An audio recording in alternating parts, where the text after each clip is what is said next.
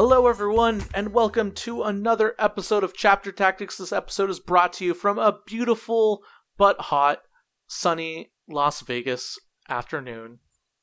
I am your host, Mr. PD Pob, and Chapter Tactics is the 40k podcast that focuses on playing Warhammer 40k competitively at all levels of the game. I have two co hosts with me. They are absolutely great Val and Brandon. Well, it's good to be back, Pablo. The greatest co-host you've never seen such a co-host. Holy cow! What a co-host! And Brandon Val. Grant, everybody.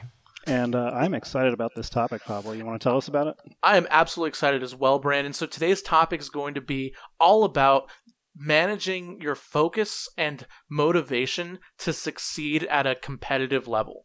It's going to be really good. The topics we're going to be talking about uh, are things that psychologists like to study uh, when you see greats perform. Uh, great competitors, whether it's in esports, physical sports, or Warhammer 40k. Uh, these are kind of the intangible things that uh, we we can't really measure, but we expect athletes to have, or successful athletes to have, um, especially if they want to play at the highest level. So these these are things that the goats have. Uh, these are things that you want to constantly be working on to improve, and they're also these intangible, non-physical attributes that the, the, you can't really measure them. You can't really um, you can't you can't it's really more of a mindset right? It's not a physical thing that you can see. It's not a muscle that you can see constantly grow. It's not a physical skill. Um, it is a mental skill. So we're going to talk about that.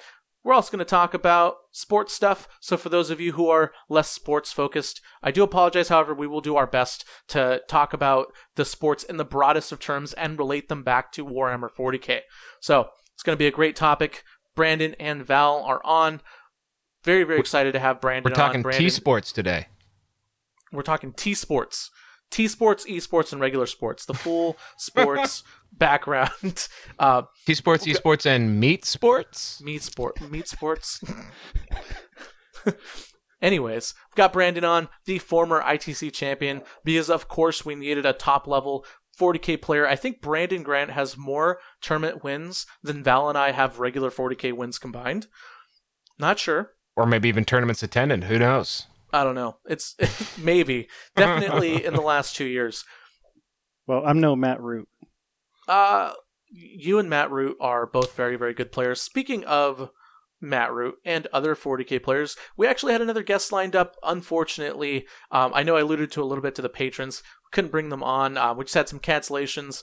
The nature of this podcast means that sometimes we just don't always get a an extra guest for these special episodes. However, we do have Val as well. Val is a sports connoisseur extraordinaire. He Hmm? is a great storyteller. He knows all of that good stuff that we're going to talk about and can also relate it back to 40k because his 40k knowledge is only bested by Peter the Falcon. There you go. 40k There, there might be a few people in line above that, but maybe not on the show. We'll see. We'll see. All right. Before we jump into it, of course, if you want to support the podcast, head on over to patreon.com slash chapter tactics. Also, if you want to pick up that cool new GW Luminous box, the Age of Sigmar box that everyone's talking about, you know, over to frontlinegaming.org. We do have extra copies of it. It is a limited release box. So if you're looking for that and you want to pick up some Age of Sigmar and you're listening to this Warhammer 40k podcast, that's where you go. Also, we have our new 60 by 44 sizes. Check that out as well. Or you can do what everyone else does and tape your 6 by 4s. That's perfectly okay too. Okay, on to the main topics. The two topics today are, of course, we're going to talk about focus and motivation. Uh, they're two topics that, of course, as I mentioned earlier, are, are very, very popular and very, very critical, I think, in my opinion, uh, to overall success in competition. Uh, the first one I talk about, uh, focus. Focus is basically, um, it's a little bit of a um, a misunderstood kind of like, uh, what what's that word, Val? When when you overuse something, overuse a saying, you know, it's just it's just kind of like Beaten to death? Thank you, a cliche. Cliche? Thank you, Brandon. So it focus is this very overused cliche that I see used a lot, um, tossed around in in like sports settings and also competitive settings. Things like keep your eye on the ball, two eyes on the prize. Um, and it's that's not really what focus is. So we're going to talk about that, and then we're also going to talk about motivation. Motivation is that that uh, drive that directly impacts the level of success that you plan to achieve. It's the difference between two equally skilled opponents. Uh, where you might get a game, uh, i.e., uh, Brandon Grant, Alex Harrison, where you have two equally skilled opponents, uh, and one person maybe wants it a little bit more. Or a better example uh, between Brandon Grant and Mike Snyder, a really friendly, competitive rivalry that we have here in 40K um, that we'll talk about later, uh, where I, think, and um, I think personally, one person just uh, had the intangibles to come out ahead multiple times. Um, so specifically those two topics, it's going to be a lot of fun. But before we get into that, I have a story. I have a story that pertains to uh, Warhammer 40k and also these two topics, and that's Brandon Grant, the story of Brandon Grant and Michael Snyder.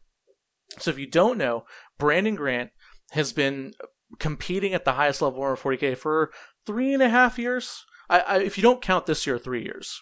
Um, pretty much the time that I came out and had my first win was the 2016 Bay Area Open. Okay, so yeah, so about so about three years then. Um, well, four years. Bay Area Open was last year, but if you go three and a half years, four years, we'll just say four years. Um, Brandon Brandon jumped onto the competitive scene. I remember very clearly when he jumped on the competitive scene because at the time Michael Snyder, who's a really good friend of Brandon's, was in the San Diego scene, the San Diego 40k competitive scene. Was one of the best players. I remember playing Michael and thinking, this guy's really good. This guy uh, is is on his A game. He's really smart. He knows how to make these lists. And he was winning with an underpowered army in Necrons, so he was doing well with uh, kind of underpowered faction. So he brought Brandon onto the scene. Uh, they kind of uh, you know, went to tournaments. Brandon really got his feet wet, and then the 2017 season hit, and about halfway through the 2017 ITC season, Brandon and Michael discovered a list. They discovered the Bark Star, uh, which was essentially a Dark Angels Battle Company list and a Wolf Star, and uh, they basically debuted it at the BAO a year later or one year after Brandon uh, kind of came onto the scene. Uh, now, Brandon, so far is that accurate? That's all accurate. And I was actually able to win the Bay Area Open two years You- running. You were you were able to win the Bay Area Open two years running with your Bark. Uh, the second year being with your Bark Star and uh, Dark Angels list. And the reason why I bring this up is because that year, the 2017 Las Vegas Open, Brandon Grant made the finals. But something we don't talk about, um, although I've certainly mentioned on this podcast, is that Michael Snyder, uh, Brandon's chief competitor, friendly rival, uh, person who is also running the same list as Brandon, made and my uh, best friend. and his best friend came into ninth place at the LVO. He actually tied for ninth and was this close to making into the top eight. Two years later, 2018, obviously, I think um, Nick Nanavati won the ITC championship that year. Um, I think that was the dawn of 8th edition. I might be incorrect, but I'm pretty sure that's what happened. And then 2019 rolled around. Brandon and Michael had uh, two very good ITC seasons again. Uh, Relentless D was doing really well. And then come the LVO rolled around, as you guys all might know, their their infamous Castellan list. Uh, they were both running mirror copies of the same list, and this time Michael Snyder did make the top eight, and Brandon Grant won the ITC championship and won the LVO. Well, Michael didn't just get into the top eight; he was the top seed. Yep. He was the top seed. He was the number one, uh, ranked number one going into the top eight. Now, it's really cool that we have these two instances of 40k history to reflect back on because both times you and Michael performed better than than most people ever do in Warhammer 40k. You both went to um, in 2017, arguably the biggest Warhammer 40k tournament, and then in 2019, clearly the biggest Warhammer 40k tournament, and made the top 10 you made the finals both of those years. Brandon or michael uh, made the top 8 one year barely missed out on the top 8 the second year now you two play a lot and i i would never say that one of you is actually better than the other however stats wise stats don't lie you've come out on top both times and so i want to talk about intangible things that you have that that made it so that you performed better in both of those years than Michael Snyder.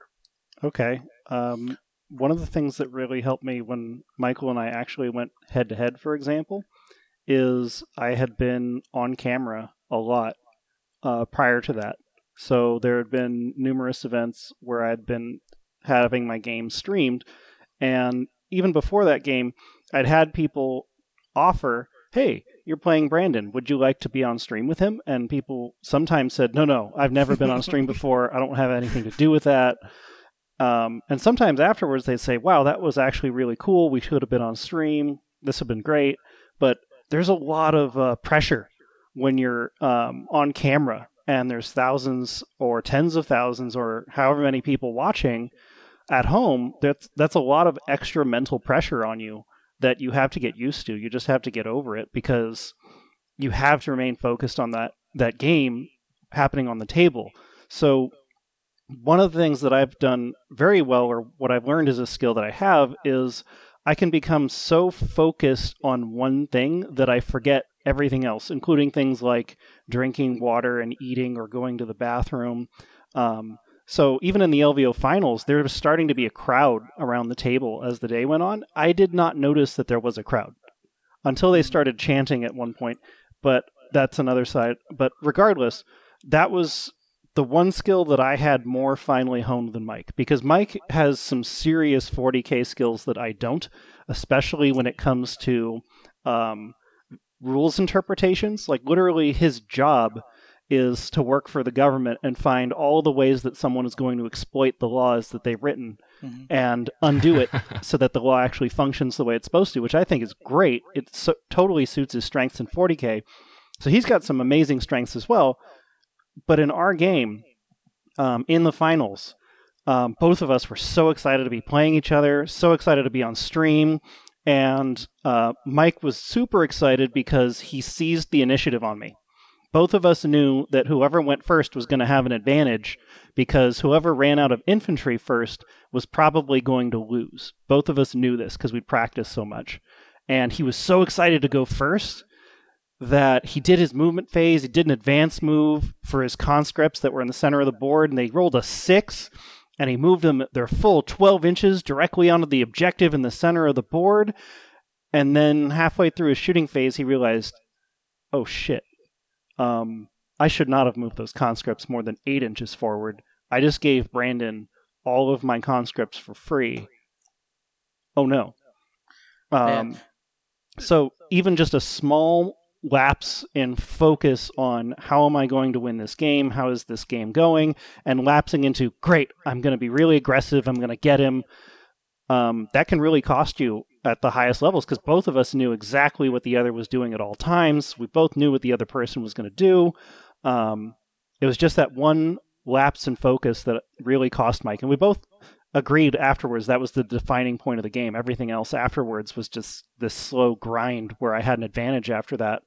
But if he'd remained focused, I still think that going first, he had the advantage into that last game. Hmm. And no, Mike's just... list was actually probably better suited than mine for dealing with Alex Harrison. So there was a good chance that Mike could have won the LVO. Brilliant. And, so, and uh, just give a little segue. frame of reference here, uh, just just so everyone out there knows, Mike Snyder uh, last year still relevant. He was, according to Best Coast Pairings' fancy new website, uh, 27 and 3, 90% win percentage, which edges out Mr. Grant, 86% win percentage with 45 and 7. Yeah. There you go. No, yeah, Mike absolutely. is a fantastic player. Yes, absolutely. And um, I wouldn't be half as good at this game. I wouldn't even be 10% as good as I am without Mike being, uh, uh, I'll just call him my muse when it comes to 40K, just because he's able to think about this game differently than I am. So we feed off of each other and become better as a result. So there's I'm so glad that we started with that story because there's so much to take away from just your relationship, both of yours and Mike's relationship, um, and your history in 40k tournaments and specifically at the LVO.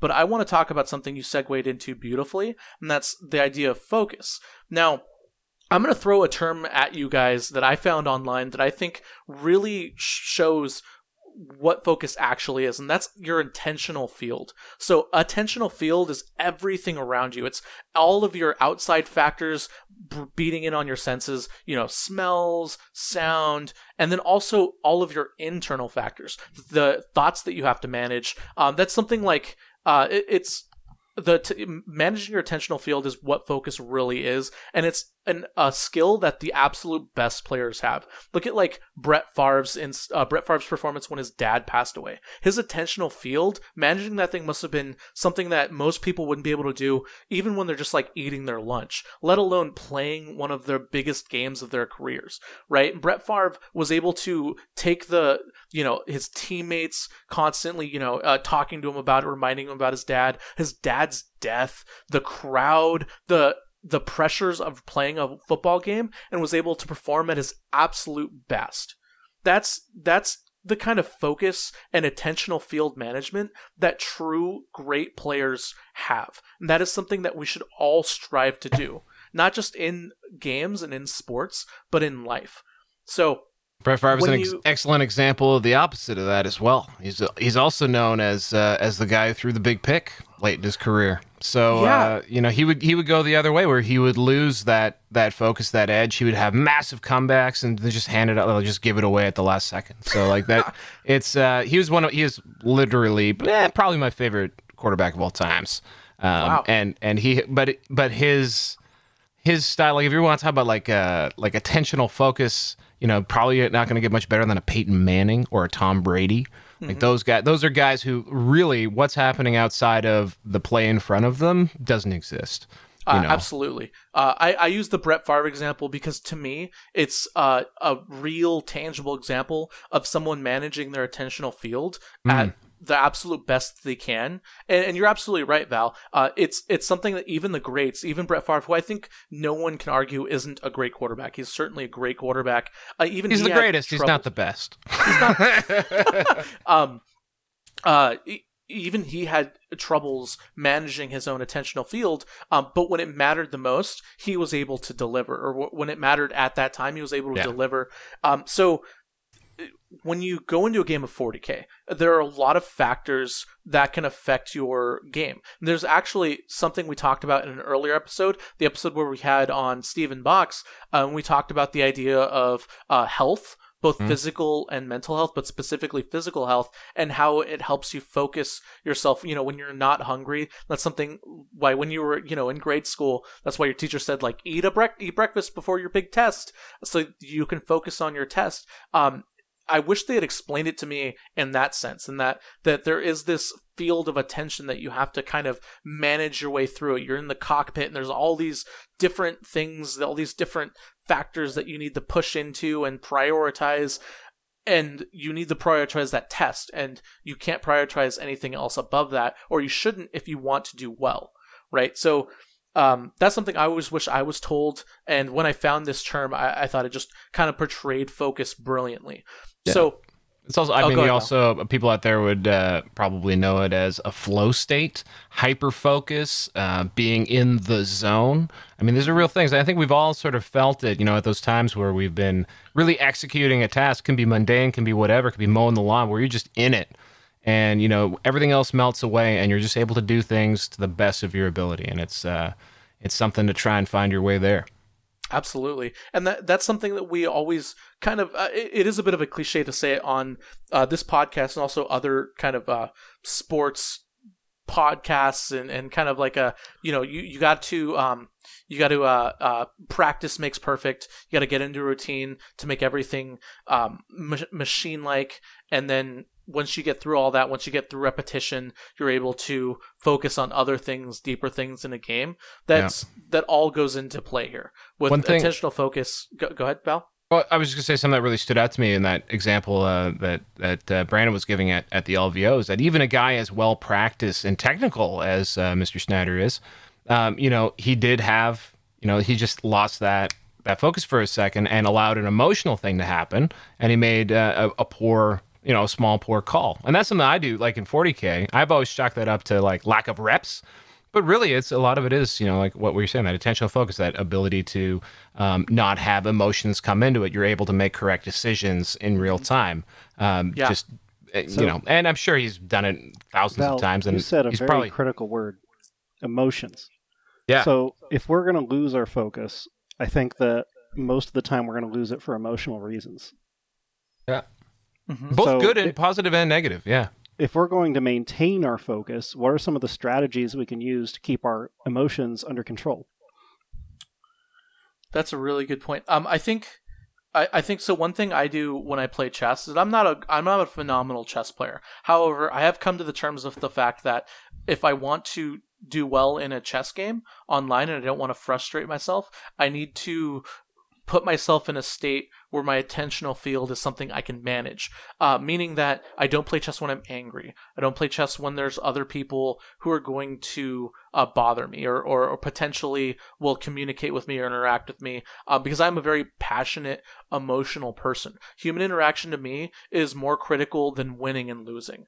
It, so when I talk to people and when they interact with me, uh, that can sometimes affect everything I do, whether it's driving or playing chess. So, um, for me personally, managing my emotions is all about removing the human as- human interaction aspect of whatever it is that I'm doing. So if I'm playing a game of League of Legends with my buds and I want to win, I put the enemy team on mute. I don't talk to them at all. If I'm playing by myself, everyone goes on mute. No, no human interaction at all because I have to I have to be Zen Pablo, no emotion, and I can't let anyone any human interactions uh, throw me off my game and cause me to have emotions. That'll cause me to fail.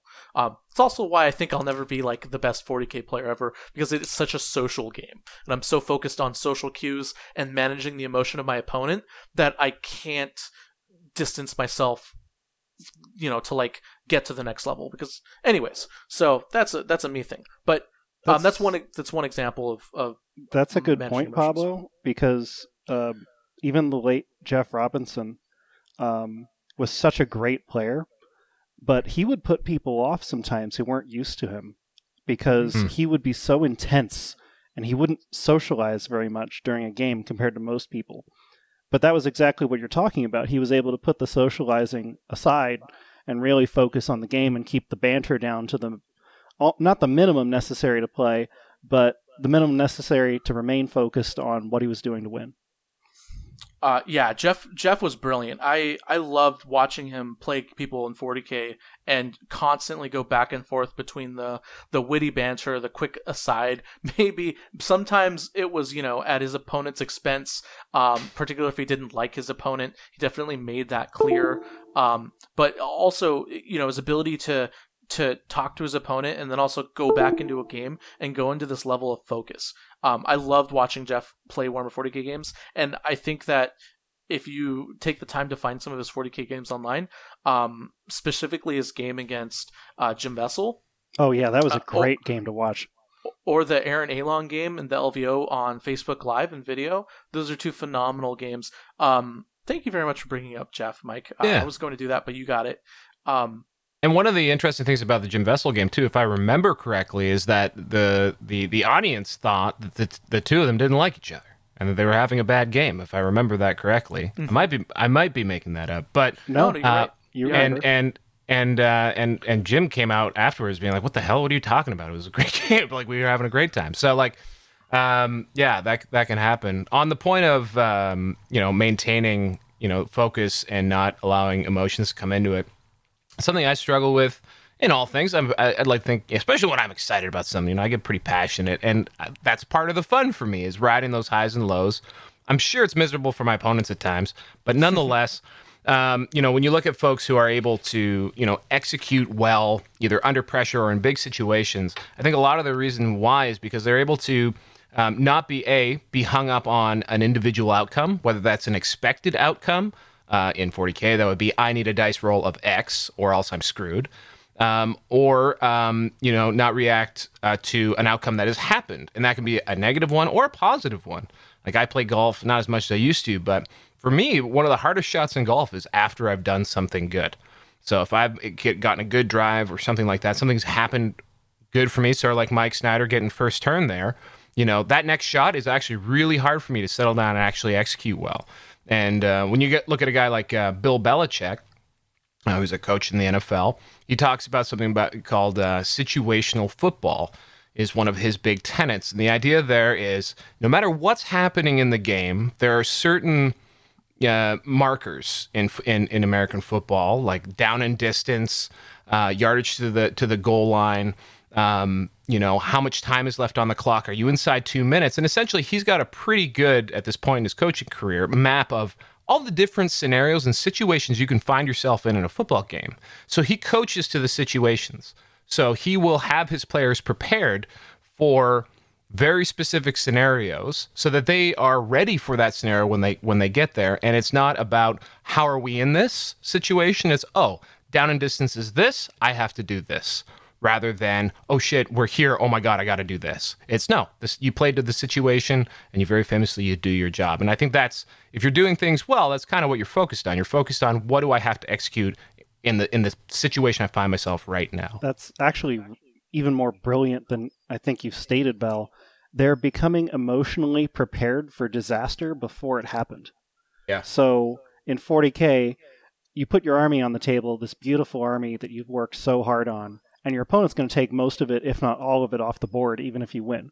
So you have to come to terms with um, yeah, that two plus invulnerable save against a six damage weapon. Sometimes uh, you're just going to fail it, and you're not going to be able to pass even with a reroll in your character that you've worked so long and hard Especially for. if it's an Archon, is going to get pulled off the table. um, we've definitely seen that happen. So you really you do want to go ahead and just almost like accept your own death. Um, yeah. is in the most extreme case, just be like everything bad is going to happen to me, and I am accepting that. And during the game, everything that can possibly happen that is bad, I'm going to accept now. I'm going to have terrible dice. Um, all my opponent's dice are going to be great. Um, there's going to be moments that I'm unprepared and surprised. And if you can practice being, what did you call it, Val, with Bill Belichick? It's uh, situational.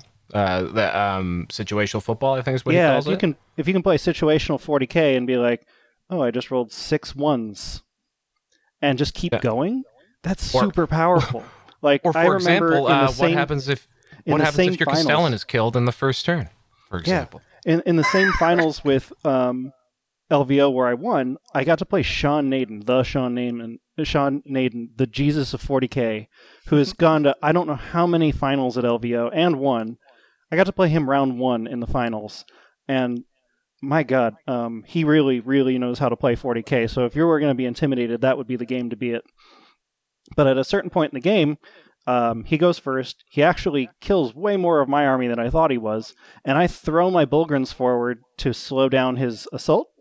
And the Bullgryns, I need to protect them with a psychic spell that goes off on a six plus, and I roll a four and a one, and I'm like, oh, uh, I'll just use my CP reroll one.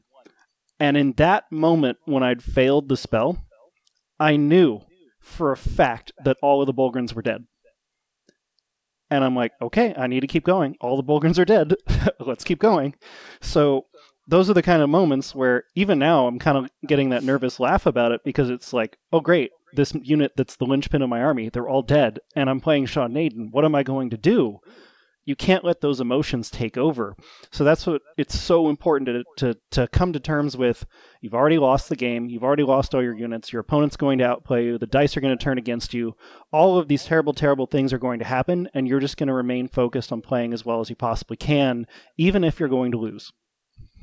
There's um there's a actually I remember recommending some of the, this guy's reading list to Brandon. I don't know a year or two ago. It's a guy named uh, Ryan Holiday. He wrote a book called "The Obstacle Is the Way," and he's uh, he's a big proponent of um, Stoic philosophy, which isn't as boring as it sounds. Um, but the, in the obstacle in the way, essentially, it's uh, discussing how success is really uh, grounded in failures or uh, obstacles and things that, that prevent you from getting through. Nothing, nothing that, that is worth doing ever comes easy. And so finding a way to flip your perspective from, oh, something bad has happened, I'm screwed, to, you know, this is where I am, what is the right action, and then taking that right action, that's the way you actually get to, a, to an element of success. And to be able to think like that is really, I think, the foundation of what focus actually is all about. Hmm. Good stuff. Now, uh, we well, don't worry, we'll get off focus soon. I know, I know, there's a lot to talk about as well. We still have another topic to talk about, but um, one thing we talked about with focus specifically in the attentional field is we focus a lot on internal things, uh, things that that we can control internally what are some this is more a question geared towards you brandon what are some external factors uh, what are some ways that you manage external factors in your attentional field um, to focus on the tasks at hand. Because one thing you mentioned that that i wish we had highlighted more was the idea of being on stream. And i know a lot of people don't go on stream specifically because uh, they don't want to lose or or they're they're worried that the outside factors will cause them to have a bad experience or lose the game um, which I think is a very valid uh, a, a, very valid kind of like um, a fear. Um, but at this point in Warhammer 40k, we have had enough stream games and it's been normalized enough so that we have people who who I would even argue play better on stream than they do in you know in person or, or off stream. Um, so Brandon, how do you manage those external uh, factors in your attentional fields specifically when you're on stream? Um, well, one of the ways is to take it from being an external one and make it an internal one again. So focus on what you can still control about that. And what we were just talking about, where you're accepting that all these terrible things are going to happen. Um, same with the stream. Like, what what's the worst that can pop- possibly happen? Oh, you make some terrible mistake on stream, and uh, you look like you don't know how to play the game. Um, that's it. Really? Like, nobody cares who comes in second place. I'll tell you that. Like, nobody cares that I got second place at LVO in 2017. Hmm. Uh, that's the year that um, oh, Matt Root. Matt, Matt Root beat, uh, like, yeah, lost and won. Still won, yeah. yeah, Matt Root um, won the whole um, ITC, and um, I'm forgetting his name. It's been so long since I played him. That was the last time. Um, yeah, Brett. Brett yeah, was the one. Brett Perkins. Uh, LVO. Um, and that game came down to first blood. Whoever got first blood was going to win. So but yeah, I was on stream the whole time. Nobody cares. Um, if you come in second place and you're on stream, or um, people are trying to call you hurtful names, it, it takes a ton of practice coming from someone who's had to deal with that for a long time to get over it. But you should practice um, being able to put other people's emotions on a shelf somewhere and just almost not care what other people think to a certain degree. Like, sure, if it's Mike Snyder telling you this ar- army idea sucks, Brandon, you really should work on it.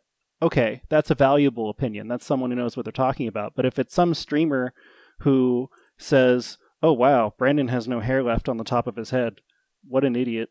Then whatever, who cares? Move on. Yeah. Which was an actual thing that was happening. Um, so yeah, even I looked like a fool going on stream. But did I care? I had more important things to worry about, and so should you. I really encourage anyone to not be really afraid of what random people on the internet are saying, unless you know it's something serious like they're stalking you or mm. anything like that. But if it's just offhanded mm-hmm. comments, it's not it's not really important. And you came here to play 40k competitively, clearly, and this is your chance to play on stream. Like I can't tell you, like um, I don't know. LVO this year, they decided, okay, Brandon's not going to win the whole thing. He's running pure guard. So let's just get him on stream game one so that we can say we had him. And I played a gentleman from Sweden who was gracious enough to go on stream with me, and it wasn't a close game. I definitely beat him soundly, but afterwards he was like, "That was great. All my friends and family back home were watching, and yeah. now I have something to talk about when I go home." So that's what you should be thinking about even if you lose on a stream game, if if you can go home and say, "Yeah, I was on stream, watch me get my ass kicked by Brandon Grant," then that was a win. Hmm. Yeah, good good stuff. Uh, just to kind of drive the point home, and we're going to move on to the next topic. I promise. Um, if you're having still having trouble with that topic specifically, uh, listen to some of the greats talk about uh, their you know key performances. Um, li- listen to Michael Jordan talk about like g- a game-winning shot, like just in an interview, right? And uh, in my opinion, anytime you get the chance to listen to a goat talk about their mental space in a critical moment in a game, you should just shut your mouth and listen and apply whatever you can, any little knowledge of information that pertains to you in your life, and use it because that's someone who has managed their attentional field so much and did it so well that they were able to achieve a level of greatness that most humans won't. So, yeah, I would say another thing too, just from a, a fundamental like the uh, the actual physical space of a stream table is a normal table. Like so the the concept of like this weight of the audience, you know, you don't have the Twitch chat in front of you. You got some cameras and you're at a table. There might be a guy next to the table taking notes and passing them on to the commentators, but that's pretty much it. So the whole the the, the pressure of that scenario is really one in your imagination. And I mean it's because it's the finals of the LVO are a little bit different because you actually do get a physical crowd. There is there is a weight of, of people around. But in a standard stream game, you're unaware of the actual audience, and really, it's a matter of controlling um, those, you know, your imagination and your thoughts about, oh, what do people think of me? Um, and really, if you can get to a point where you just don't even realize the cameras are there, like if, if you think of, of, of athletes, how often do they say, or how, if, I don't know if I've ever heard, aside from maybe interference situations in baseball, of a, of a professional fo- uh, player of any kind talking about the fans having you know uh, you know the, the weight of the fans or people watching or being on television affecting their performance. You know um, who be- does talk about it? The casters. They talk yeah. about it more than the, the players do. Oh yeah. Yeah. Well i mean i guess it's a lot more real to them right? Because yeah. you know they can see the numbers they can see the comments in real time all that kind of stuff. The players you know they're playing. Um, and i think that in the you know if you do get to that that flow state or that hyper focus place um, you know, you're really not going to be aware of, of anything going on. And honestly, within it, you know, people uh, will talk about, you know, the first, you know, in, in any contact sport, you know, get that first hit out of the way. Um, and then you're just sort of in the game at that point. And I think 40K is very similar. You know, once once you actually, you know, get through a movement phase, now you're focused on the game and, you know, you, you could be playing, you know, in the middle of a parking lot and you wouldn't really know the difference. Yeah, yeah. And I, I think I think that's just kind of human nature. Is we do already tend to uh, focus on on things when we're competing. Um, you know, just it, it happens. Like it's a funny trope where the the wife or husband is trying to get their significant other uh, to stop playing video games, right, and focus on something else. Um, so you know, we do all have the capacity for that level of focus. It's just mm-hmm. about using it to your advantage and to win. Yeah. All right let's talk about motivation now. So another thing I loved about the Brandon Grant Michael Snyder kind of th- those two rides um, is the idea that you two motivated each other. So if you look at like two other professionals, um, now I'm not comparing you two, um, but uh, Michael Phelps and Ryan Lochte are a little more decorated than old Brandon Grant and Michael Snyder. Uh, but they had kind of a similar relationship. Uh, you had Ryan Lochte and Michael Phelps, two motivated competitors who were trying to achieve the same goal Olympic gold. Uh, Michael Phelps came out on top both times. They both didn't really have a rivalry. They were really good friends, but they did constantly push each other to do well. And I, I would even argue that without Ryan Lochte, we might not even have uh, Michael Phelps, you know, being the most decorated Olympian of all time. Now, I'm not saying that he he would have done poorly. Um, you know, he, he's still a phenomenally gifted athlete. Um, but I do think, and and he's come on record as saying this, that Ryan Lochte was a was a factor in helping him maintain the level of competitiveness that he needed to achieve that goal of being the most decorated Olympian of all time. So now I want to talk about motivation. Motivation is your your drive, is the factor that you that you have above someone who is equally skilled. Uh, so, you know, if you're both equally physically skilled, you both have the same knowledge. Um, there's at that point very few physical traits that you both have um, to set each other apart. So you got to focus on the mental traits. So. This episode is brought to you by HP Instant Ink. No one is reading your mind, but HP Instant Ink knows when your printer is running low and sends you new cartridges, so you never have to think about ink. Save up to 50%. You'll pay less than $5 a month for ink and never run out again. Find out if your printer is eligible and enroll today at hpinstantink.com. Conditions apply. For details, visit hp.com slash instant ink Spotify. Back to Brandon Grant and Michael Snyder. One thing I've always loved, and also uh, another example, more recent one would be John Lennon and Richard Siegler in Warhammer 40k specifically. Mm. Um, one thing I loved about those relationships um, is the idea that you had this group of people pushing each other and motivating each other to do well, but from um, a competitive standpoint, right? So going to tournaments and competing, oftentimes competing against each other. So, uh, Brandon, could you talk a little bit about uh, what what were some of the things that you and Michael did to keep that level of motivation um, needed to be competitive at a high level? Yeah, it very much is a friendly rivalry where both of us are trying to get one over on the other. And anytime it seems like one person goes on a streak, pretty soon the other person goes on a streak, and we have to figure out what the other one is doing.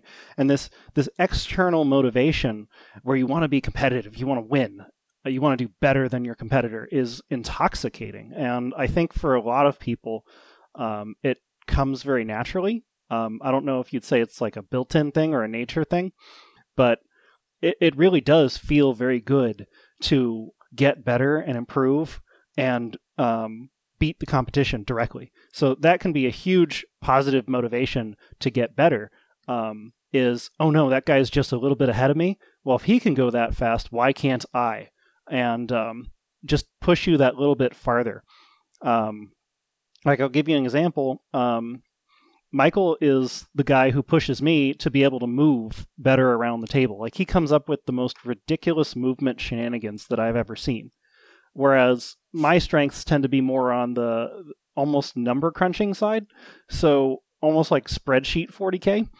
And then you combine these two abilities together, and both of us have gotten better at the other one's strengths because we were able to play against each other. So that's a huge bonus, and especially a friendly rivalry like that is amazing because after the game, whoever won, you can both talk it over and figure out what went wrong, what went right, and do better for next time. Um, yeah, absolutely. But on the other hand, um, there's some drawbacks to that. The first one that comes to mind is um, what happens if you get so good that people aren't really on the same level as you anymore. So you're on the top mm. of hmm. the mountain all by yourself. If your only motivation to continue getting better was because someone else was ahead of you, and now no one's ahead of you, um, maybe you're going to hit a point of stagnation, or um, basically, um, you're going to stop improving because talking about complacency. Yeah, complacency, and we see this all the time in history where people or countries or cultures get complacent because they've been winning for so long against the competition, they're like, why do I need to get better? I'm already better than everyone else.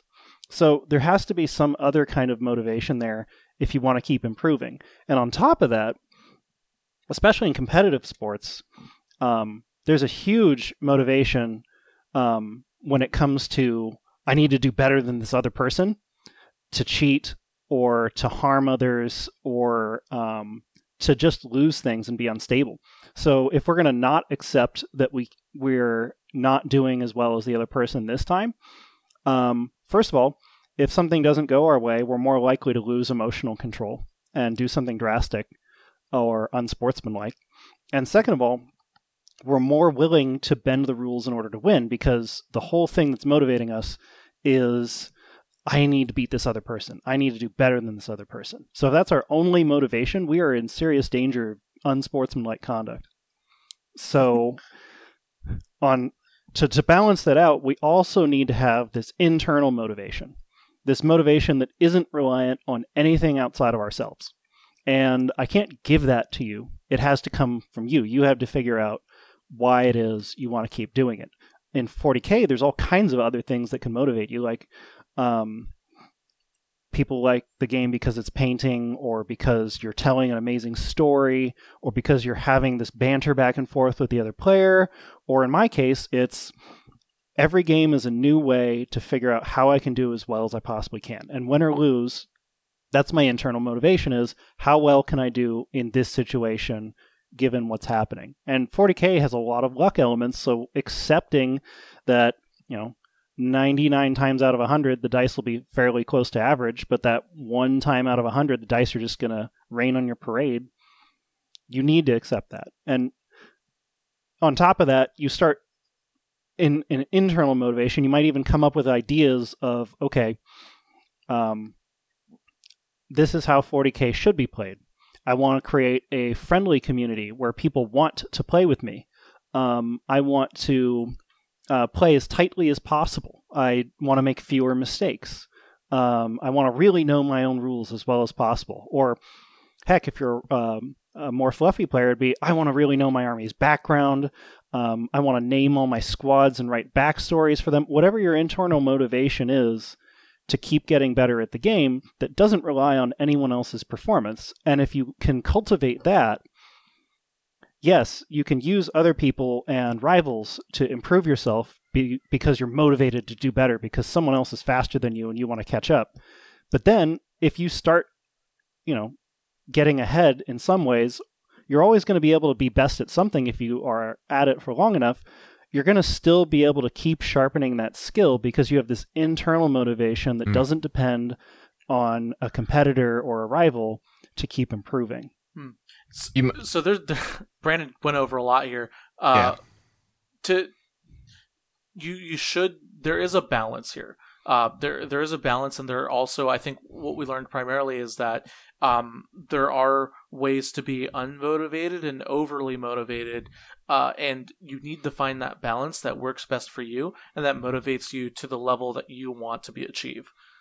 Val? If you're looking, if you're looking for, um, you know, examples in history of of external motivators being, you know, the most effective, it's actually a pretty short list. Like usually, you know, an external motivator getting someone to execute a super high level are usually existential threats. So life and death situations, war, that's a pretty good external motivator to get really good at what you got to do. Uh, you know, the Allies in the Second World War were on the mat in the beginning of it, but, you know, pretty good external motivation. You know, the the uh, the the end of democracy. You know, got got the Western world to to get it together and and eventually win. Um, you know, if you think of uh, in in uh, easier going places like uh, sports, you know, less life and death situations of the greats. You know, there are a few that are really externally chip on the shoulder types for the most part, they are there are people who are fetishists of perfecting what they are good at and just going out and executing as much as possible. That's become very vogue, I think, in the style of of you know the the goats of the current era. But if you look back, like recently, I don't know if you haven't watched it. I think anyone, if you're a sports fan or not, you should wa- probably watch the Michael Jordan documentary that came out on Netflix. It's fantastic. Oh, The Last Dance. Last dance. so Dance. good. Last Dance. And you know, as far as dominant athletes are concerned, and there's lots of reasons why the a lot of the goats came out in the 80s and 90s. Um, but I, I, think a big part of it is is you had you know massive advances in in all of the uh, environmental stuff, the nutrition, the training, um, you know, the professionalization and approach of of lower and lower tiers of competition. So that would be the NCAA level of competition ratchets up. So you get players coming into the pro leagues at a much higher level. That's when you get Wayne Gretzky. Um, who, if you know nothing about hockey, you've probably heard his name and know he has 99 in his jersey number. So, but a guy like Michael Jordan, he he would find a way, even though he was the most dominant basketball player of his generation, per, potentially ever um, he would find a way to th- make up stories about how someone on the other team thought he was a chump. Uh, you know, and and that would get him to step up another level. But I think ultimately it was his internal drive to win that that would you know get him to those those ultra peaks. But he maybe maybe the, the that external thing would be a little spark to give him an extra edge. And um, but for the most part, I think intri- it, it, intrinsic motivations, things that are inside of you that make you want to you know, succeed at a higher level than other people are much more powerful. And I, the number one thing, another number one example in any of this would be the the impact of money. So if if you look at people who are successful in business, no one needs to be a billionaire. There, uh, you know, you make you know, there's probably a number for everybody, but there's there's a certain point where you know another X amount of dollars makes literally no impact whatsoever to your quality of life right? Your your needs are covered. If you were motivated by money, you are going to get to a point where you can no longer um, you know execute well because you've satisfied those things. You see it in sports all the time. You get the big contract, and suddenly the performance goes away, right? Um, whereas if you're motivated by other things, perhaps greatness, your place in history, um, power, positive, or perhaps you know making a positive impact on the world, um, being a part of a larger thing, all these other things that can be um, you know more more in more inside you that will drive you forward to do things um, and and go beyond what you think you could otherwise do. Those are the powerful things that will motivate you in the small world and in miniatures. I think what Brandon was saying just nailed it. It's like what matters to you, and like go out and just do your just try your hardest at that thing that matters to you. Yeah, I I think you, you two are absolutely correct. Um, Val, um, external motivators and, and specifically the greats finding motivators um, is something that uh, I think a lot a skill a lot of people could probably well, work on. That's true. Uh, and to to just have this epiphany before it goes away, I think Val's 100% right about the fragile nature of external motivators. So if your primary mm-hmm. motivator is to win every game and then you start losing, you don't yeah. want to play anymore. So you don't want these external motivators to be your primary drives because as soon as the situation changes, your motivation goes away. Yep. Yeah, yeah, absolutely. Um, it's it's uh one one team I like to look at that kind of consistently motivates them year after year, and it's a team that everyone hates in the American football. It's the New England Patriots. Uh, one hmm. thing I hear every year is that they play with like a chip on their shoulder because they don't have, even though they have, you know, arguably the greatest quarterback of all time and arguably the greatest coach of all time. Um, they find the you know these ways to be like play with chips on their shoulders and be motivated by people either hating them or people underestimating them. And year in and year out, they they perform. They they do well. They make the playoffs every year. They win their division. Um, for you yourself, and to bring this back to Warhammer 40k, uh, think about external and internal factors that motivate you, and not just when it comes to 40k games. Uh, one thing I love about this topic in particular is that it, it applies to aspects of the of the hobby um, beyond the game. If you if you want to be a really big painter, uh, maybe you're an Instagram painter or you want to become one, right? So that's your motivation. Your motivation is to create cool and unique miniatures um, to put on Instagram for people to love because you love adoration, which is perfectly fine. That's a perfectly reasonable life goal or or goal in the hobby. Um, you know, if you're someone who loves the fluff, Brandon brought up a great point you know maybe your motivation is simply to know so much about the fluff that you you're able to have these immersive, amazing gaming experiences worth Warhammer 40k. You're you know, you're able to have the cool duels between Marneus Calgar and the Swarm Lord, and able to craft these unique narratives and have a great time that way. There's really no wrong way to enjoy yourself, except maybe perhaps to just be unmotivated while you're performing.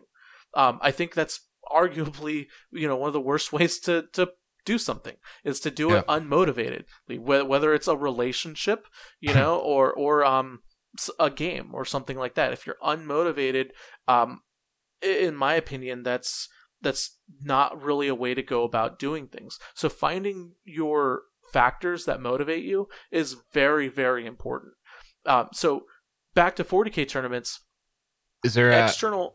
Go ahead, Val. Sorry, can, can I just pop in? Um, I just wanted to yes, tell please. this anecdote before I forget.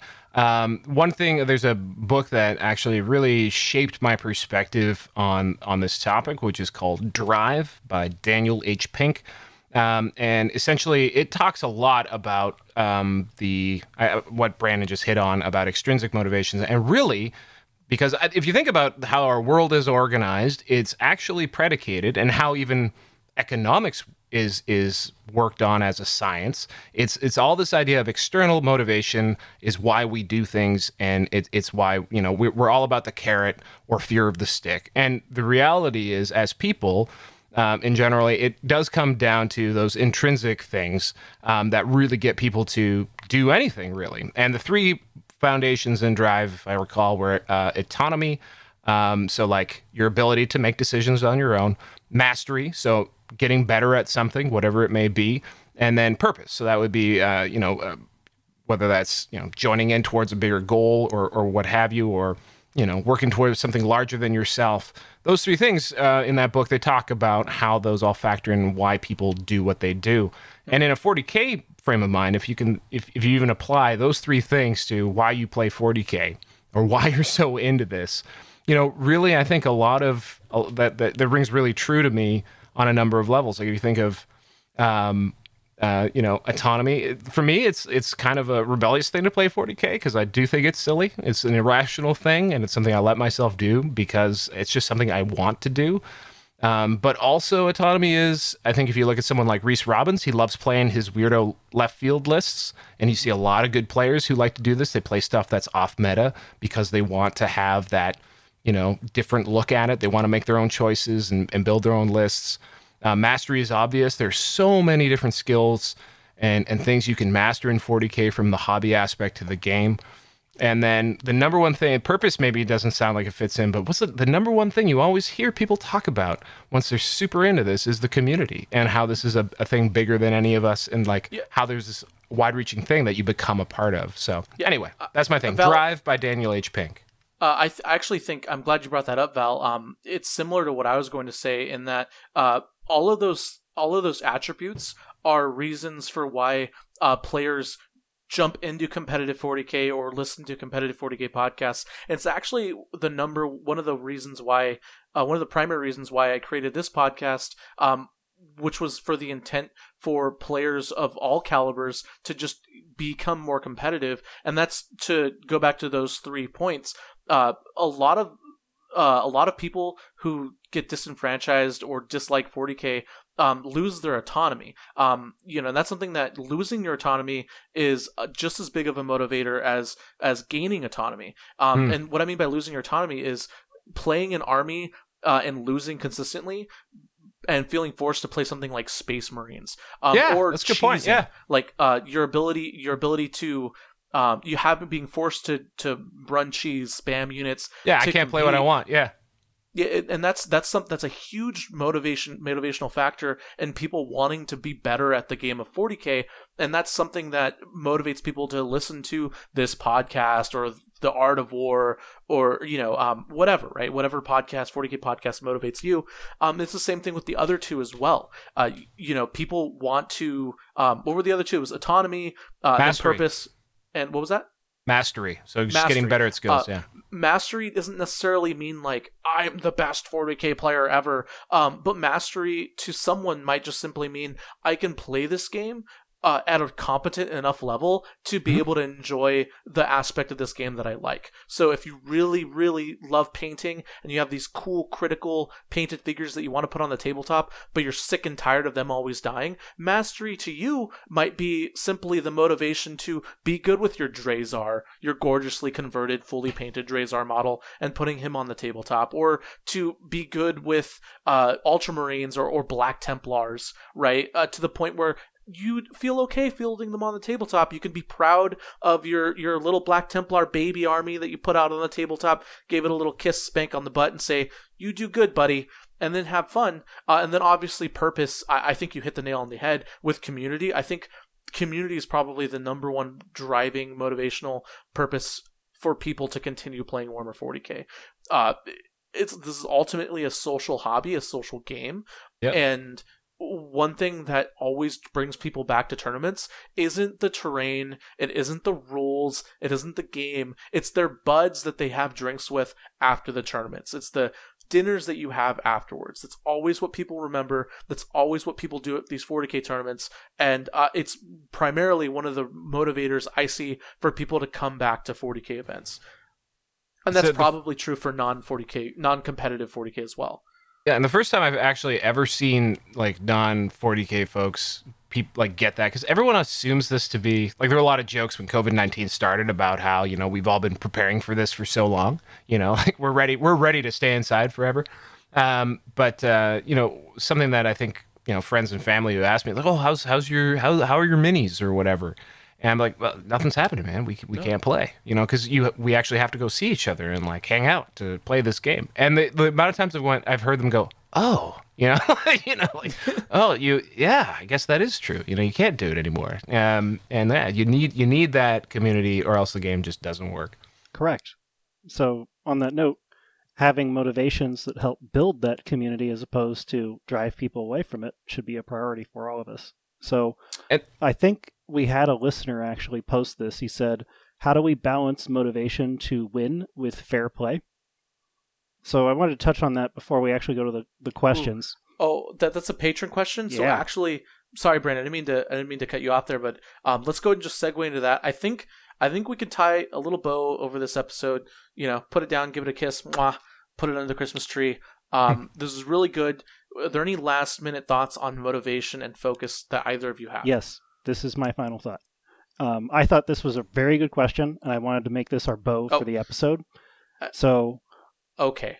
For example, he says, um, "I notice most top players with games been streamed allow sportsmanship to be a part of their game. So, how do top players? What do top players do to get the right balance?" I'm like, that's a very good question, and it comes down to your motivations. So, if you want to be a sportsman-like player, you need to have motivations that are conducive to that so that you're not being emotionally drawn to unsportsmanlike behavior. And the best way to do that is to cultivate a motivation, which is about finding the ultimate challenge.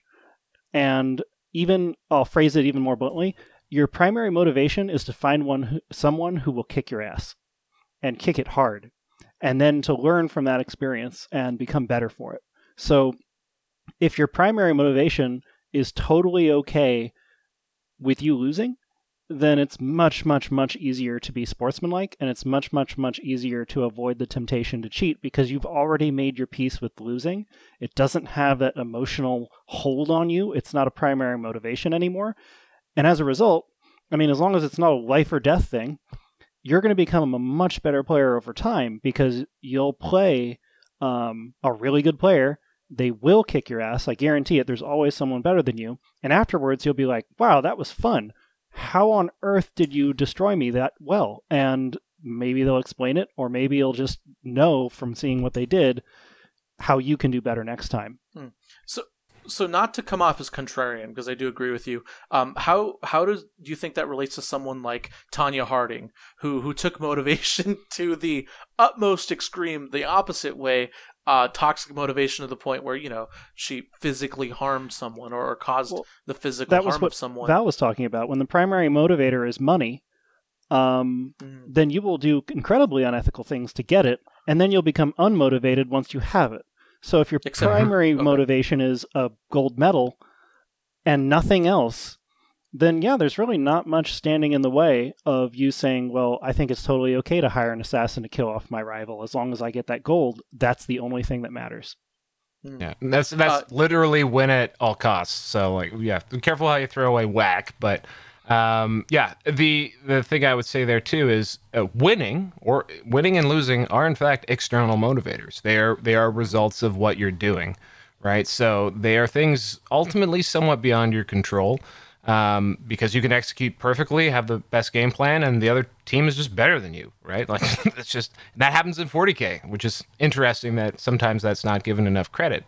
Um, so uh, I would say that, however, like what Brandon was saying actually is he's talking about eh, mastery. So he's talking about um, going out and getting your butt kicked and then and then learning from that and coming back and continuing to hone that skill. If it is a journey about increasing your aptitude at the game i think that's really the culture shift we've seen in competitive 40k it stopped being about what do i got to do to win this tournament and it you know when you start looking at guys like literally brandon grant when you start looking at john lennon and and and mr siegler nick nanavati they are all about mastery the technical skill of playing 40k as a game. And so if if that's what really turns your crank there is tons of intrinsic motivation that can be found there in learning the core fundamental skills and the advanced stuff the situational stuff that will get you to win more games than you lose and eventually win big tournaments um, yeah. So yeah, I think that's that's big, big, big stuff. Yeah, and I'd even I'd even go further to say Nick Nanavati has has a lot more motivation in, in the community with the art of war um, to you know perform and do well. Uh, but yeah, uh, I beautiful. I love it. All right, so um, that's it. That's the end of the episode. We're going to go ahead and jump right into the patron questions. So if you're new to the podcast, uh, every week at the end of every episode, we talk, uh, we open the floor to the patrons who have signed up on patreon.com slash chapter tactics, uh, where they get to ask us questions and we answer them live on the episode. Uh, the Brandon, the question that Brandon was alluding to was actually a patron question, and it was a really good question, uh, which is why he decided to put it in at the tail end of the episode and not in this section. All right. So the first patron comes from patron Nathaniel. Um, I'd also love to hear how they motivate painting and modeling as well. Oh, that's not a question. Um, we did talk about motivating painting and modeling as well as motivating for uh, competitive play because he's bottlenecked at the moment about that. Hopefully, Nathaniel, I hope we uh, helped you out a little bit with your motivation. Um, if I could just hop on that because it sparks, I think. Well, we're getting sure. a lot of static. Where's that coming from? Anyway, doesn't matter. Um, the uh, the painting is so fascinating because it it is something that when you do get in the groove is so intrinsically motivating. There is such deep satisfaction, meditative quality to it. But for me, it's only ever externally motivated. It's do I have a tournament? What do I need to run this tournament? And so for a lot of people to get to that, you know, to get be able to go participate in the thing that they really really want to do, yeah, they have that external force, and that's probably why you sometimes see some pretty ugly tournament armies because that ex- that external motivation, all you're trying to do is is meet that bar. You're not. You it's not something that's you know uh, coming from a point of passion for some people. Right. So you can see it playing out right there. And I think that's actually okay. Um, uh, yeah. That's something that you know the ITC or uh, Frontline Gaming realized when Reece you know made it uh, uh you know a requirement to have your models based and beyond the three color minimum uh, at 40k tournaments. Um, he basically changed the external motivator, realized that yes, it was an external motivator that was motivating people to paint their models, and then just changed it. Um, and the motivation mm-hmm. was there clearly because people, you know, they started painting their models. People, people, there were enough people desperate enough to play in tournaments that they were willing to eat poop, stay up all night, do whatever they had to do to get get to that standard, um, because you know they wanted to play in the tournament. That was what their their drive, what their passion was. Yeah. Um. Uh next question uh, comes from patron Kelsey. Uh, do you have any tips and tricks to help with the mental side of competitive gaming? Things like breathing techniques to overcome tilt nerves, doing something unrelated to 40k to deal with burnout, uh, etc. Just any quick tips and tricks to deal with mental mental competitive gaming. I almost feel like that could be an entire episode. Absolutely, it could. I, in fact, it is an entire episode. but um, but um, I don't have any breathing techniques or meditation that I do personally. I do know of people who do do it. I'd have to do some homework and come back on that. What do you guys think? Uh, I, I, listen think... to music. When, when I actually actually want to do well at something, um, and I get serious Pablo time, I remove all those external factors um, that could affect um, my attentional field, and then I just I put on a song that sometimes relates to my emotion, um, and then I associate that song with uh, positive experience. Um, like uh, usually, I have a playlist of songs that I've listened to while watching like professional streamers play that that I attribute to doing well in a game, and then I play those songs. I think uh, for for for me, this is actually my number one biggest struggle for any performance. Um, uh, you know, situation. And, it, and I guess interestingly, with the exception of when I used to I used to do live performances, I used to do theater and things like that. And a lot of the stuff that the, the stuff that you do to prepare to go on a stage, for example, would be uh, literally like what you might do before you go onto a field to play a sport. You do warm ups, you do you do vocal exercises. A lot of it is essentially getting you to breathe. Um, you're going over your lines, so what your plan is, that kind of stuff. Whatever you can do to sort of as much as possible settle down and be able to do the things that you want to do. Usually, though, at a, at a 40K event, I am fired up. I am excited. I've listened to some really fast paced music. I'm high fiving people because I'm so happy to see them. Um, so I usually am coming in at a very poor emotional place to do things well.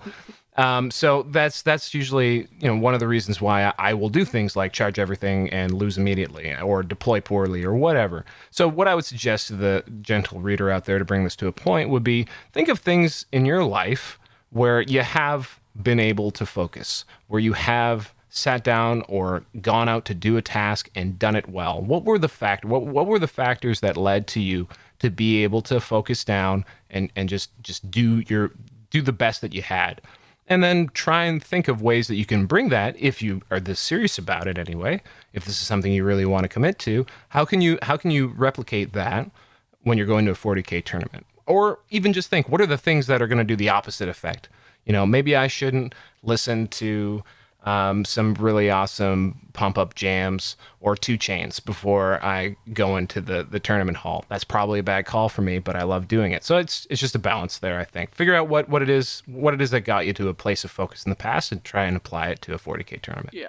Well, one thing actually about music um, that that's just kind of an aside, but I found super fascinating um, was I recently uh, hired a coaching service to help me play better at a game I played, and while I was playing it, uh, I mentioned to the coach that I listen to music while I'm playing, and the coach asked me like, "Well, we'll send me a playlist. Send me a, a list of songs that you that you um listen to." And at a point in the game when we were going over my video, um, and kind of like looking at me, he was like, "Hey, he, right here, were you listening to this song or this song?" And I was like, "Yeah, actually, I was."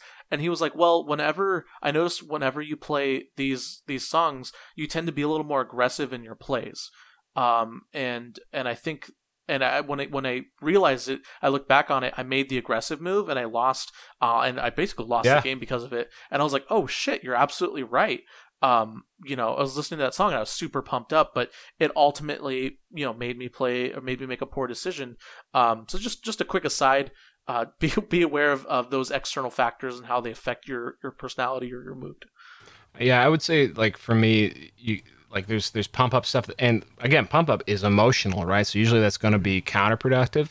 I think usually when you're looking for music, for me, when it's performance or say I'm working on a pretty grindy report, I can't listen to something that's dissonant or lyric heavy or something like that. I need something that's very you know um, trance encouraging. I listen to a lot of Daft Punk, for example, uh, a lot of electronica, a lot of lot of lot of but heavy stuff, so it has a good pace to it. But yeah, you got to find the things that work for you and and that have gotten you to that flow state in the past. Hmm. All right. Uh, next question comes from patron Shannon. Do you guys build your own quick reference sheet or guides? Do you have a basic strategy for each yeah. mission? Yeah. Oh, for me, yeah, and that mostly because I I'm usually quite on my my games. Honestly, my practice are the tournaments I play in for the most part, so I'm usually quite unpracticed. And one of the things that will often knock you out of that that that focus, obviously, is oh shit, can I do that? Or like, how far does this guy move? So I like to have quick quick sheets. I'll usually have um, I'll use you know I'll take uh, PDF versions of the codex, and I will take just the data slates that are in my army list, so I have quick reference. I will put you know very relevant rules on the backside of a clipboard you know, I do I do things like that just to that's a lot of motivating too from my opponent because another thing that brings me out is if I feel like I'm ruining my opponent's experience. So I try and do stuff that will help improve my pace and make it so that I at least have answers easy at hand. So 100% I find that that definitely helps me. Uh, practice is probably practice and mastery is probably the the better solution to be yeah, honest. Yeah, if you're going to master playing 40k in a timed environment, you're going to want to know a lot of stuff ahead of time and yeah, I will make spreadsheets and not bring them to tables, but I'll be like, okay, how many things in my army do I have to attack into this Imperial Knight before I should expect it to die with 90% certainty? And mm. once you start doing that math, you'll be like, oh, oh, wow, I am not good into Imperial Knights at all. I need to change my list, or so on and so on. So before you even show up to the game, you've already played scenarios in your head that's in addition to the emotional scenarios of, uh, my dice just crapped on me. What am I going to do now? So you're prepared mentally and you're prepared uh, strategically. Hmm. Yeah. All right. The final patron question comes from Mr. Dan. How do you handle the information overload that is 40k and the plethora of rules and interactions? Do you specialize in a specific tile, style or type of list? Do you try to generalize your knowledge of the game, etc., etc.? Um, I'm gonna a- answer this if you two don't mind. Um, I think when it comes to any game, not just 40k, uh, you should really throw yourself into it. I, I, tend to binge a game that I'm into. So, like for instance, the latest uh, binge is a game called Vermintide 2, um, which I have taken to Girl. playing on the Honest Wargamer stream with Val two weekends in a row, and Mr. Rob, and sometimes Colonel Cabbage, and um, uh, hey, Nobre came came with us this time. Uh, but uh, I've recently really, really thrown myself into that game. Um, and the number one thing you can do when when you pick up a new game is to just binge it. Uh, learn whatever you can, watch videos, get a feel for who the community leaders are. Um, you know who's doing well, who's not doing well. Um, and, and just uh, once you've kind of binged it, gotten you know out of the honeymoon phase of that game, that's when you start to pick out different aspects of the game that you like. Right. So uh, first and foremost, I think the easiest thing to handle, easiest way to handle the information overload of 40k um, is to just go in and start watching videos of everything and just binge it but whatever you like. You want to go to the Art of War, you want to go to watch MiniWarGaming battle reports, you know, uh, tabletop tactics. You want to go read articles. You know, hell, if, if you just want to read top five Spikey Bits articles on on you know whatever, just binge it. Get Probably immerse not. yourself in, in the community first. Brandon, you want you want to hop in there? My strategy is I definitely have a very specific style of list that I prefer to play with and to the exclusion of almost everything else. Um, one of the things you'll notice about all of the lists that I've played is they tend to be high model count. Specifically, between 100 to 120 models is about where I'm comfortable. Um, and even in the ninth edition list that I'm theory crafting right now, I don't have access to anything, but just thinking about it, I'm like, yeah, 100 models. Oh, I think I can make some good lists. So that just makes it so that the way you play with that style of army is very specific and even when there's dozens and dozens of rules updates that doesn't change how you're playing the game. You're always trying to play this specific style. Um, otherwise you can always do the um, nick nanavati approach and just play all the time and know every aspect and every strategy. But for most of us that's not viable. So specializing in a style that really suits you even if it's different armies but the same st- the same style will definitely help you keep up with all the rules interactions. That and um, consuming 40k podcasts so that you can keep up to date with the latest rules releases so that when the possessed star shows up you know what to expect. Yeah.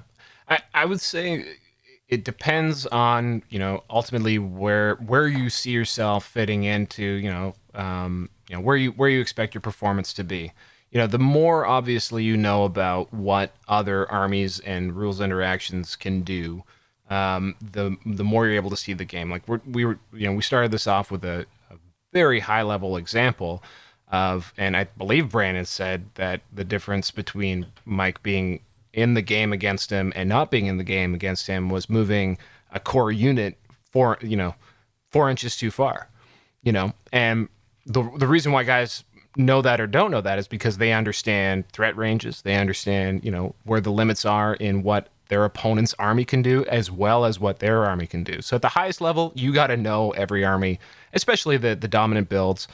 But the best players will know um, a lot about all aspects of every faction, and I don't think that's an exaggeration. For yourself, for my, for me, like when I when I go to a, a tournament, generally speaking, I'm shooting to do better than 500. I'm always hoping for that miracle run where I just get the perfect matchups all the way through, and I'm going to get to that top table. Come close, but never quite done it. Um, but for me, I I just like to know about what are the what are the meta builds. You know, what are the things out there that you're probably going to see. Understand, you know, what's good, and I don't really get into the nitty gritty. So the good players who will try and counter that, like build to beat what what's out there, they're probably going to beat me because I'm playing to to beat you know um, or, or to compete against what's already discovered rather than really innovating into it. So, um, so it just depends on where you are and what your expectations are. But if you want to be the absolute tippy top tier, you probably need a high, high level of literacy of the game. And, and just one quick aside, uh, almost PSA of sorts. Um, you know, be if you are uh, listening to this podcast, I'd hope that you'd be an ambassador to this game. Um, and just keep in mind that even the average 40k player will be able to tell you what most armies are, what most units are, right? Yeah. Eh, with, without batting an eye. Um, now, obviously, we don't know everything about the game. However, that can appear daunting to someone getting into the game, right? When you're like, when your average 40k player knows what a Sternguard veteran is, what a Vanguard veteran is, what a Jump Pack Space Marine looks like, what's the difference between a Melta gun, a Plasma gun, and a Heavy Bolter, right? Like, or or whatever, whatever of whatever X, whatever faction. Um, in general, the average 40k player that I talk to knows so much more than someone new going into the game that it can be very daunting and intimidating. So, uh, you know, keep that in mind if you're talking to new players. Just remember they they they don't know. They might not know what a brother captain is. They might not know what the hierarchy of the the Necron tombs are. Whatever. I don't know. Whatever. Whatever it is. Um, knowledge that might seem obvious to you isn't to someone who's new. Uh, and that barrier of entry can sometimes really, really affect someone's ability to play this game. So. And, and I just want to like just to bring it back to the topic of this. Like, think about what's motivating you. Are you coming into crush, kill, and destroy, and you want to like know everything so that you can just win tons, or like I would say every like I've I've every now and then put myself in the shoes of someone coming into this and be like, holy cow, like how could you ever figure it all out or like learn like the amount of 40k in my brain is absurd. And the the thing is though, at no point in the journey have I ever stopped and thought, "Oh, I got to go read another codex." It's it's what Pablo was talking about, which is just this this voracious drive to just devour as much crunch and you know lore and and you know anything I could get my hands onto, put my put my ears listen to, anything I could watch is consuming it. Like it's just been the smorgasbord of stuff that I really enjoy. So if that's where you're coming at it from, it's no big deal. You're gonna you're gonna pick it up as you go. You're gonna learn more. There's always more to learn. There's always more. Like you think you've seen every model, and then you see. I found some OOP Forge World model for fantasy the other day, and I was like, "What the hell is this?" It was a land tank. It's a boat with wheels that existed at some point. You know, like there's there's just so much that you know you can just dive headfirst in and don't think about it too hard do know though that until you reach a certain degree of understanding and mastery of what your opponents are doing, you're gonna you're gonna have some lessons out there, but that's how you learn, right? Mm-hmm. So anyway, yeah. Beautiful. Okay, that's our episode, everyone. Thank you so much for listening. If you want to know more about competitive 40k, head on over to the Frontline Gaming Network, where we have chapter tactics, uh, uh, this podcast, uh, The Art of War, a more focused tactical podcast focusing on making you a better player, interviewing all the top players. You've got signals from the front line. Your by the way, community... that that's a really good one for that last question. By the way.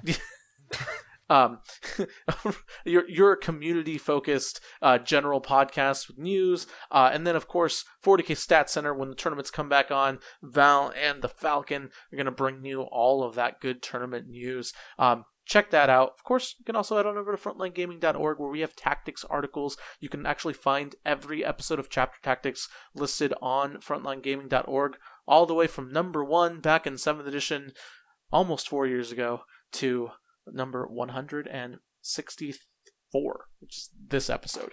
Um, so check that out. Of course, if you want to learn uh, more from Val, Val, actually, Val and Brandon, do either of you have any plugs? Uh, not right now. Um, yeah, I've been I've been helping uh, dear friend and 40k crank Rob Symes out on the the Honest Wargamer. We hang out usually every Tuesday at uh, noon BST. Me and the Falcon will usually hop on. So you're hearing this. Eh, by the time you hear this, both of these things will be over. Uh, but yeah, usually Tuesdays. Um, that's uh, 7 a.m. Eastern or uh, what 4 a.m. Pacific, so probably not going to be our core audience here. And then yeah, I've been playing on Sundays uh, on the Honest Wargamer 2, doing a little Vermintide 2 lately. We'll see. Maybe we'll do it another week in a row. Hmm, absolutely. Thank you so much for listening. of course, if you have any questions, you can always email me at frontlinegamingpdpod at gmail.com. And as always, have a good one. Bye, everyone. Good night.